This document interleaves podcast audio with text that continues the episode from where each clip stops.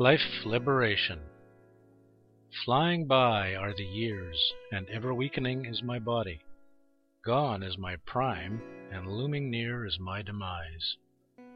This poem, by Lucretius of ancient Rome, depicts precisely my present state of affairs. Years have glided by. I will soon be forty years old, one of the life stages as defined by Confucius. At thirty I planted my feet firmly upon the ground. At forty I no longer suffered from perplexities. But for an ordinary person the eradication of karmic obscuration and confused emotions is not an overnight job. It takes more than one cold day to freeze the river three feet deep. How many 365 day years can a human have in life? With not too many days left, how can I catch the fleeting time and use it meaningfully? The supreme beings in the past have left numerous teachings. Practicing any one verse from them would definitely be beneficial. Therefore, I should always watch my own mind and actions and practice accordingly to discipline myself. In addition, on this New Year's Day, I have a sudden urge to write down my experiences and feelings every day. It will serve as a constant reminder to treasure this precious human life that is so difficult to obtain. And as a bonus, my spiritual friends and I may also benefit. That's how I decided to write this diary. Today is the first day of the new year in the Tibetan calendar. It is also the second day in the Chinese lunar calendar, and an intensely festive mood pervades the streets and neighborhoods. Many people put on their most stylish Tang outfits to celebrate, and they go to the marketplace to buy live animals chickens, ducks, fish, shrimp, birds, and so on as special treats for the new year. But for these poor animals, this festive period is actually the ultimate doomsday. I resolved to make life saving as my task to commence the new year. No sooner had I walked in the marketplace than I was presented with a shocking scene. A young man menacingly grabbed a quail in a cage and mercilessly pulled out its feathers while the bird was still alive. The poor bird twittered painfully, yet its wail was too meek and too brief to affect the butcher in the least. Without any hesitation, he cleared out all of its feathers, exposing fully the quail's naked pink body. A sharp knife sliced open its body cavity.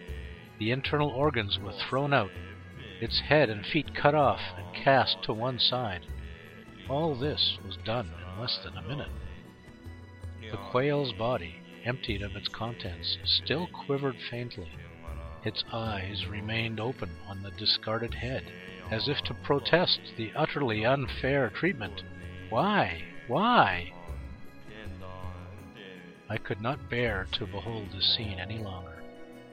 Buying up all the remaining quails, a hundred and fifty in all, I brought them to the South Ming Buddhist College and released them into the woods. Reciting the life-saving sadhana, I prayed silently. May the local people abolish their bad habit and the misconceptions that dragon meat in heaven, quail meat on earth, and that by eating quail meat one will live to be 99 years old. I also hope I will be able to make more contributions to life-saving activities in the latter part of my life.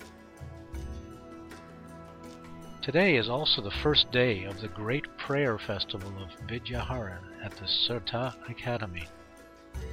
Howard Choje, King of Dharma, Jigme Phuntsok Rinpoche, called all Sangha members at the academy from Chengdu, advising them to recite mantras diligently, and said he himself would do the same practice with others in Chengdu.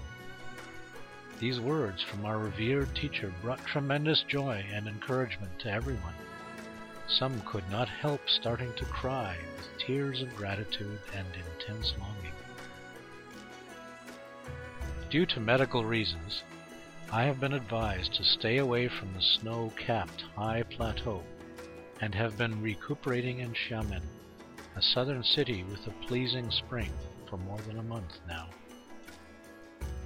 As a lonely visitor to a strange city, I cannot but feel I am sojourning to the far ends of the earth like a ruthless wanderer. How fondly do I miss the days at the academy. On impulse, I called my brother at the academy and asked him to place the phone receiver next to the loudspeaker. Soon a melodious chanting came through the receiver, filling my heart with a deep yearning. How I wish that the snow and ice will melt and that the warm season for blossoms and green leaves arrives soon. May the beautiful La Rung enjoy spring always, and the Sangha members no longer suffer from the bitter winter. May they bask in the warm sunlight of spring and be showered with the Dharma nectar. I hope such a day will arrive soon. Lama Chen. 1st of January, year of Renwu, February 13th, 2002.